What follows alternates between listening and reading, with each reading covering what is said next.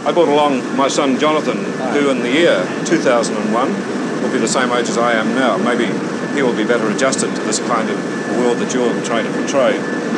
The big difference when he grows up, in fact, if we wanted to wait for the year 2001, is that he will have in his own house, not a computer as big as this, but at least a console to which he can talk to his friendly local computer and get all the information he needs for his everyday life, like his bank statements, theater reservations, all the information you need in the course of living in a complex modern society. This will be in a compact form in his own house.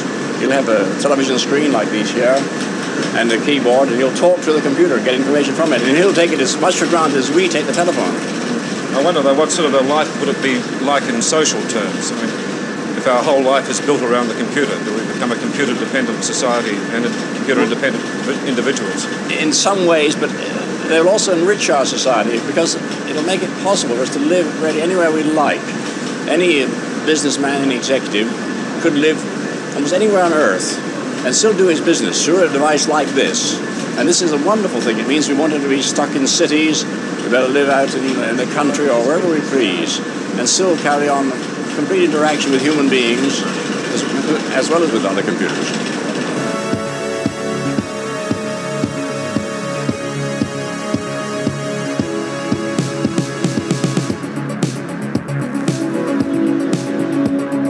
Hello and welcome to this Byte High No Limit podcast about a potted history of DIY computing.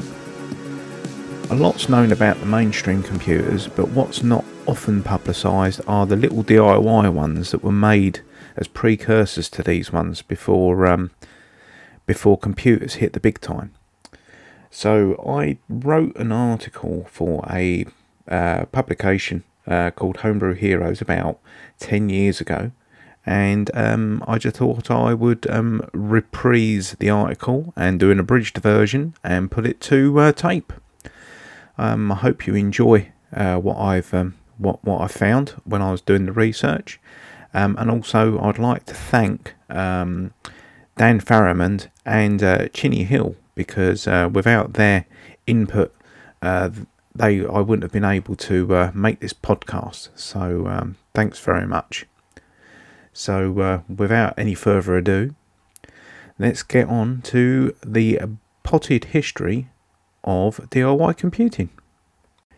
In the early 1970s, electronic projects were appearing in various hobby journals for radio and electronics enthusiasts. An interesting project could help sell thousands of editions and attract advertising revenue, thus increasing the income for the publication it was printed in. One such project was the TV typewriter. It was designed by a prolific hobbyist and full time engineer called Don Lancaster, and it featured in September 1973's edition of Radio Electronics, an American hobby magazine. Readers were given the design and supporting information they needed to build a teletype. A company called Southwest Technical Products sold the printed circuit board and the main integrated circuits for under $80. However, the minor components and the not so minor keyboard still had to be independently sourced by the constructor. Keyboards were not easy to come by in 1973, and if you were to obtain a surplus key set from a manufacturer that built terminals, they were often expensive and required decoding to send the right type of signals to the rest of the project. Don Lancaster's prototype used 55 handmade keys and with handcrafted springs as means of a user input. Eventually, Southwest Technical Products sold a keyboard for $40, making the whole system about $120 for a kit. The project provided a good challenge to most people who took it on. There are errors that had to be amended in subsequent issues of radio electronics. In many ways, this is no different to the patches and firmware updates that we experience today. When assembled, the user had a teletype machine with a 16 by 32 TV output at their fingertips. It's not precisely known how many of these units and subsequent sequels were built, but the original pamphlet that supported the article in Radio Electronics was sold individually at the cost of an extra $2, and many thousands of these were sold. In 1975, two brothers, Scott and Richard Adams, modified their own Don Lancaster machine and included a powerful 16 bit IMP 16 microprocessor, among other things. This enabled the screen output to update many times faster than the original specification. The new variant could support a game that Scott had especially wrote for this computer. Scott Space Wars was a crude game where you could control the E of the Enterprise on the screen and shoot at the C Klingon ship, avoiding all the meteors in the way. The game was a thousand bytes long and was programmed directly into the system, and it is claimed that it's the very first graphical game written for a home computer. In the 1970s, computers that were available in Britain were expensive and very hard to come by. So this helped create a market for small self-built hobby computers. In 1977, a company called Science of Cambridge, founded by Clive Sinclair, released the Microcomputer Kit 14, or the MK14 as it was better known. It was originally designed by Cambridge undergraduate Ian Williamson, who had observed the hobby in the United States growing popularity from the Don Lancaster machine and thought that he could make his own kit in the UK for selling for under a hundred pounds. He thought that this would be lucrative because enthusiasts in the UK were really only in the market to buy radio amplifier kits and their budgets would never stretch to an American style home computer kit. However, Ian Williamson had accepted a lucrative opportunity to join British Leyland this meant he would no longer have the time to pursue his kit further, so he approached his old colleague and Science of Cambridge team leader Chris Curry with the idea, and Curry agreed to buy his design for £5,000 plus royalties. When the design was forwarded to the National Semiconductors Company to arrange sourcing of the integrated circuits, they redesigned the whole kit exclusively only to use their own components. This made the kits cheaper and faster to produce. As a result, Sinclair believed the kit to be so different that Science of Cambridge could produce the kit without buying Williamson's design at all. However, it was eventually agreed that Sinclair would pay £2,000 for the rights to use Williamson's design. The computer retailed around £40. This got you an 8 digit display, 20 button hex keypad, 512 bytes of ROM and 256 bytes of RAM with room for additional expansion. The user could enhance their system by buying or building extra circuits such as a tape interface, uh, sound and video output. In probability, the first enhancement to be made was swapping the membrane keyboard for a solid button assembly as it was often commented on how the standard keypad was unresponsive at best as they entered bytes of code to program the machine. Users even managed to play games on this device. One consisted of a character moving across the display and the user timing their button presses to shoot at it. There were also music programs for those who enabled the sound and speaker circuit, all of which could be saved to a cassette. MK14 user Graham Yule recalls his experiences of the kit. I received an MK14 kit and tape interface as a Christmas gift from my wife. It was the first Christmas after its launch. It was fairly easy to build, and the ICs were socketed. It did not work initially, and after a visual inspection revealed nothing wrong, I returned it. After a while, it came back mended there was no indication of what the fault was. The machine was lots of fun. The cassette storage worked. Most of the time. Over 50,000 MK14 kits were sold over its life. The project lead Chris Curry left Science of Cambridge in 1978 and co founded Acorn Computers with an Austrian physicist Hermann Hauser. Acorn Computer's first kit was the Acorn microcomputer, later renamed the System 1. This was a similar machine to the MK14 Chris had worked on previously. This too had a digital readout and a 25 button keypad. This was expandable with Euro cards, and they were at the time a standard among some manufacturers, and this allowed the direct use of some existing circuits for expansion. The main difference, however, was the processor. This was based on a 6502 as opposed to the Z80. The kit was designed by Sophie Wilson, and only a year or two later wrote the code for the first RISC chips that became the bedrock for all the things that we still use today. Acorn went on to produce the System 2, the System 5, and their last kit in 1980, the Acorn Atom, with its high resolution graphics and five graphic modes for £125. It could have beaten any other potential rival in the market, but for its production problems that set it back significantly. Acorn went on and produced the Acorn BBC Micro and Electron, but these were only released in ready built form. And whilst Acorn were locking horns with Science of Cambridge, there was a third DIY computer that was available to people in the United Kingdom. It boasted 8 kilobytes and it had a real keyboard rather than just a hex pad. So for £230 in 1979, you could get your hands on a CompuKit UK 101. This machine was very, very similar to an American machine, the Ohio Scientific Superboard, but the UK 101 supported the UK UHF TV signal. There were other subtle differences as well that kept various lawyers occupied in the courts for a while. The UK 101 kit was available from Comp Shop Limited in New Barnet, North London and its designs were originally published in Practical Electronics magazine, authored by Dr. A. A. Berk, with supporting programs, with additional circuits being published in subsequent editions. The machine itself, when assembled, had a built in BASIC and a cassette interface. With further modification, you could support a printer. Other manufacturers used their own colour video boards and memory expansion packs. A few CompuKit 101s still survive today, and some are still being used by their users. And you can see some examples of these still on the internet. Meanwhile, back at Science of Cambridge, now Sinclair Computers, a next models to be released, and this one was the ZX80. It was a big improvement to the MK14 as it had a QWERTY keyboard with a TV output as standard. It had built-in BASIC and 1K of memory.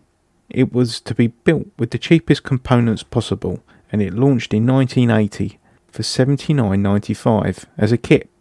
There was a pre-assembled machine later selling around £99. A sign of things to come maybe. According to R. Taylor's website, zxgoldenyears.net, users often had to remove the cover to prevent overheating on these machines. And although there was no graphics capability on the ZX80, it supported games. Space Intruders, a type-in from the book Making the Most of Your ZX80 by Tim Hartnell, is recorded to be the first game for it, and you could order it on tape via mail order as well. And the software scene was born. The final kit computer offered by Sinclair was the ZX81. It was sold at £54 for a kit, but for an additional £20 you could get a ready built working machine. The scales of economy were beginning to tip in favour of the general consumer. ZX81 and UK 101 owner David Buckley shared some thoughts about owning both machines with me. I found the software for the UK 101 to be poor. The basic was okay, but it lacked renumber. Everybody thought the assembler was the last word. It was difficult to buy I.O. chips, and the kits were expensive and of poor quality. Documentation consisted of a circuit diagram.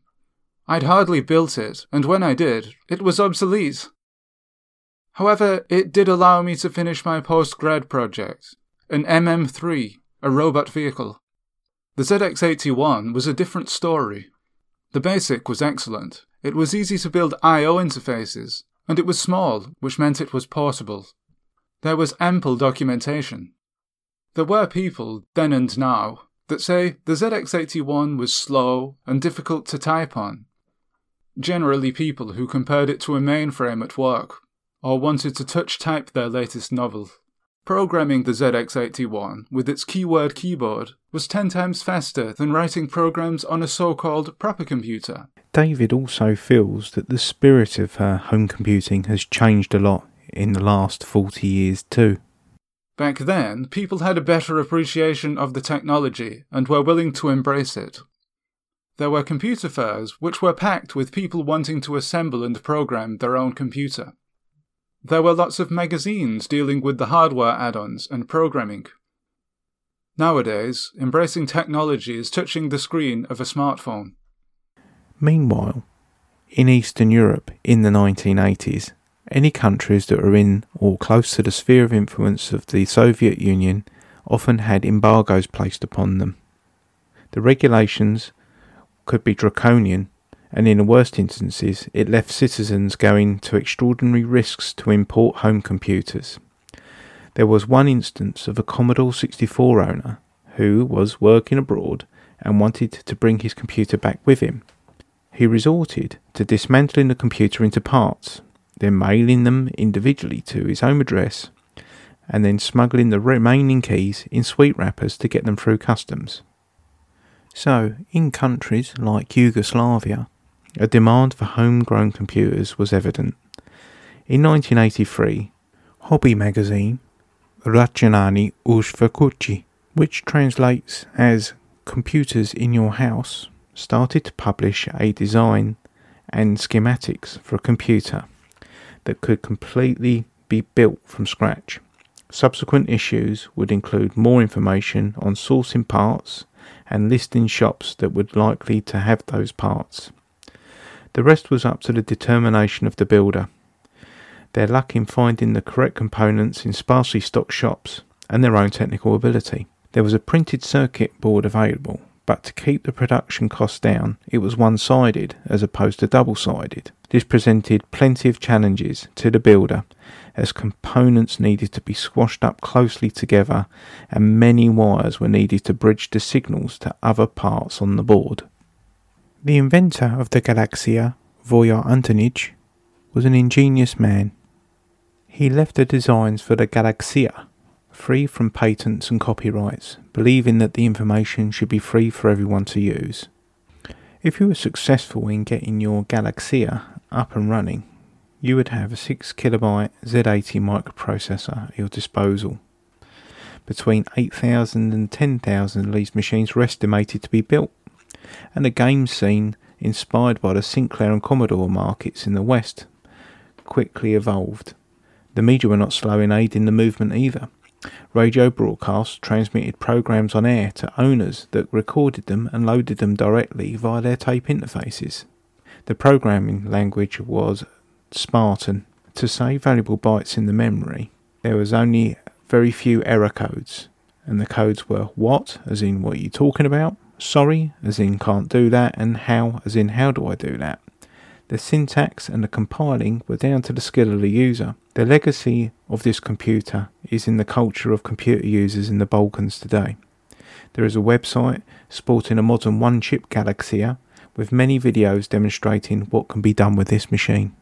Austrian journalist Georg Fuchs, writing for Austrian computer fanzine Lotek 64, caught up with Galaksija creator Voja Antonic who shares his thoughts about the challenges of producing a computer in Yugoslavia in the early 80s, the specification of the computer, and how it's regarded even to this day. Was Yugoslavia affected with the West technology embargo of the Warsaw Pact countries? At that time, Yugoslavia was not subject to embargo, but created one itself. All technical products, including computers, were subject to strict import restrictions. My first TRS-80 was sent me in three separate shipments from the United States. It was not easy to persuade the company to cut the ribbon cable connecting the two boards combined in the computer. How difficult was it to source those parts? There was a black market. People always managed to invent ways of finding the necessary components. Fortunately, microelectronic components are really microscopic and can easily be smuggled. How did you set about writing the language for the Galaksija? Were there many challenges? The software development began with the modification of Microsoft Level 1 Basic. However, everything had to be rewritten except for floating point arithmetic. EPROM memory was expensive at that time, and I had to optimize the software again and again to squeeze as many features as possible into 4 kilobytes. I have used many tricks and all possibilities that can be imagined. At this time, I regularly read the Byte magazine, in which Bill Gates once claimed to be 4 kilobyte long level 1 basic is so highly optimized that not a single byte can be saved. After I had installed in the 4 kilobytes not only the routines for the video driver, but also several new basic commands, I would like to write a letter to him and tell him how wrong he was in his assertion. Unfortunately, I have never done that. Maybe I was just too lazy. Of course, he was not yet as well known as he is today, not as rich either. What specifications did the computer have, and what components did it use? Only 17 ICs were required for the device. Some special registers for the Z80A microprocessor were used to generate the image signal. The memory was only 6 kilobytes in size, and the basic interpreter was, as stated, packed into a 4 kilobyte EPROM. Was there any other hardware made for the computer? My friends and Nenad Dunic, Milan Tadic developed an extension called Galaksija Plus, which offered several new features, including high definition graphics and a larger memory. One often hears that the Galaksija triggered computer fever in Yugoslavia. Serbia today is a country that is embracing computer technology with open arms. So is it nice to be considered the father of the high tech revolution in your country? Yugoslavia in 1983 was ready for the computer fever, as most countries were. I was in the fortunate position of offering an interesting project at the right time. In 1983, most people had no idea of what a computer is and what it can do. Today, everyone gets the opportunity to build a computer. Many enthusiasts began with a Galaksija and today are computer technicians. I still get a lot of mail from them. The internet community still admires the Galaksija.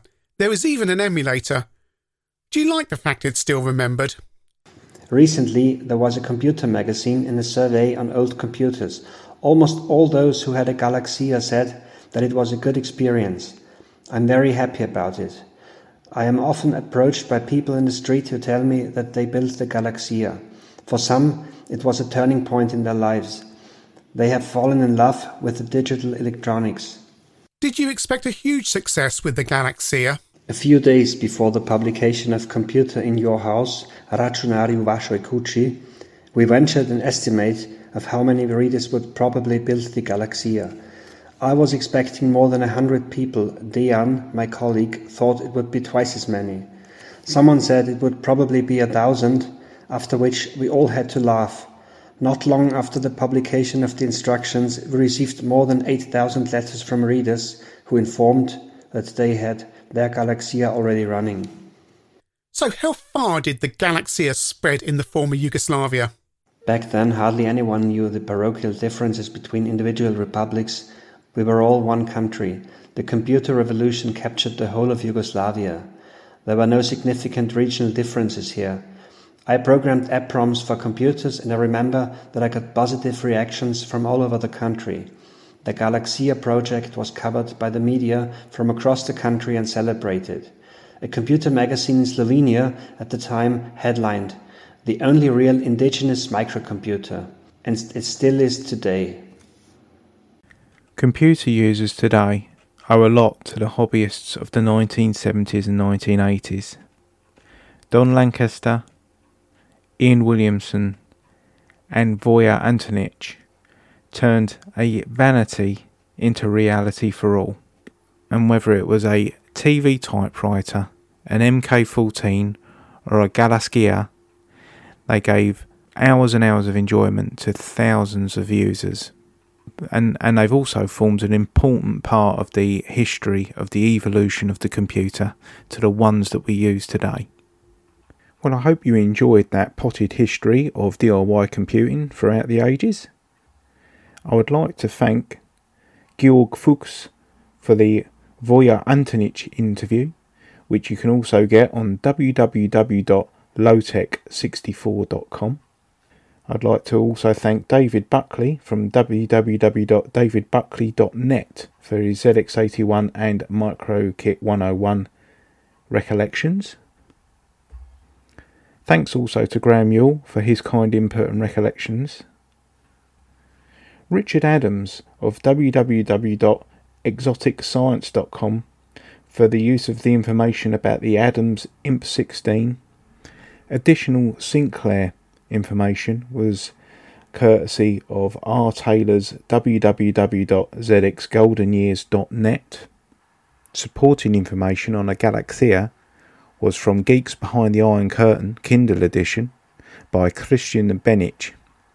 I recommend this book, and it's only £2.41 for the Kindle edition now, and it's a cracking read. I would like to thank the voice talents of Chinny Hill, who voiced up Georg Fuchs's interview questions. And also, I would like to thank Georg Fuchs for voicing up Voja Antonic's responses. Graham Yule and Richard Buckley were the voice talent of Dan Farrimond.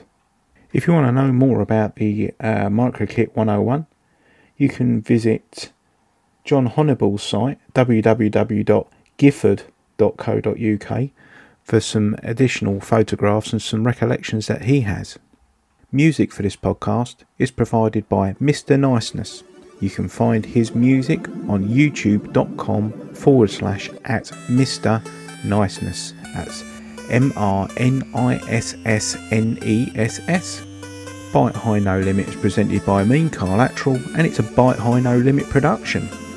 If you want to support the podcast in any way, please consider buying me a Ko-fi. And if you want to leave feedback, you can do that via my Twitter handle at TeddyTechStar, or you can join the Discord and follow my podcast blog. Once again, thanks for listening, and until next time, keep it blocky.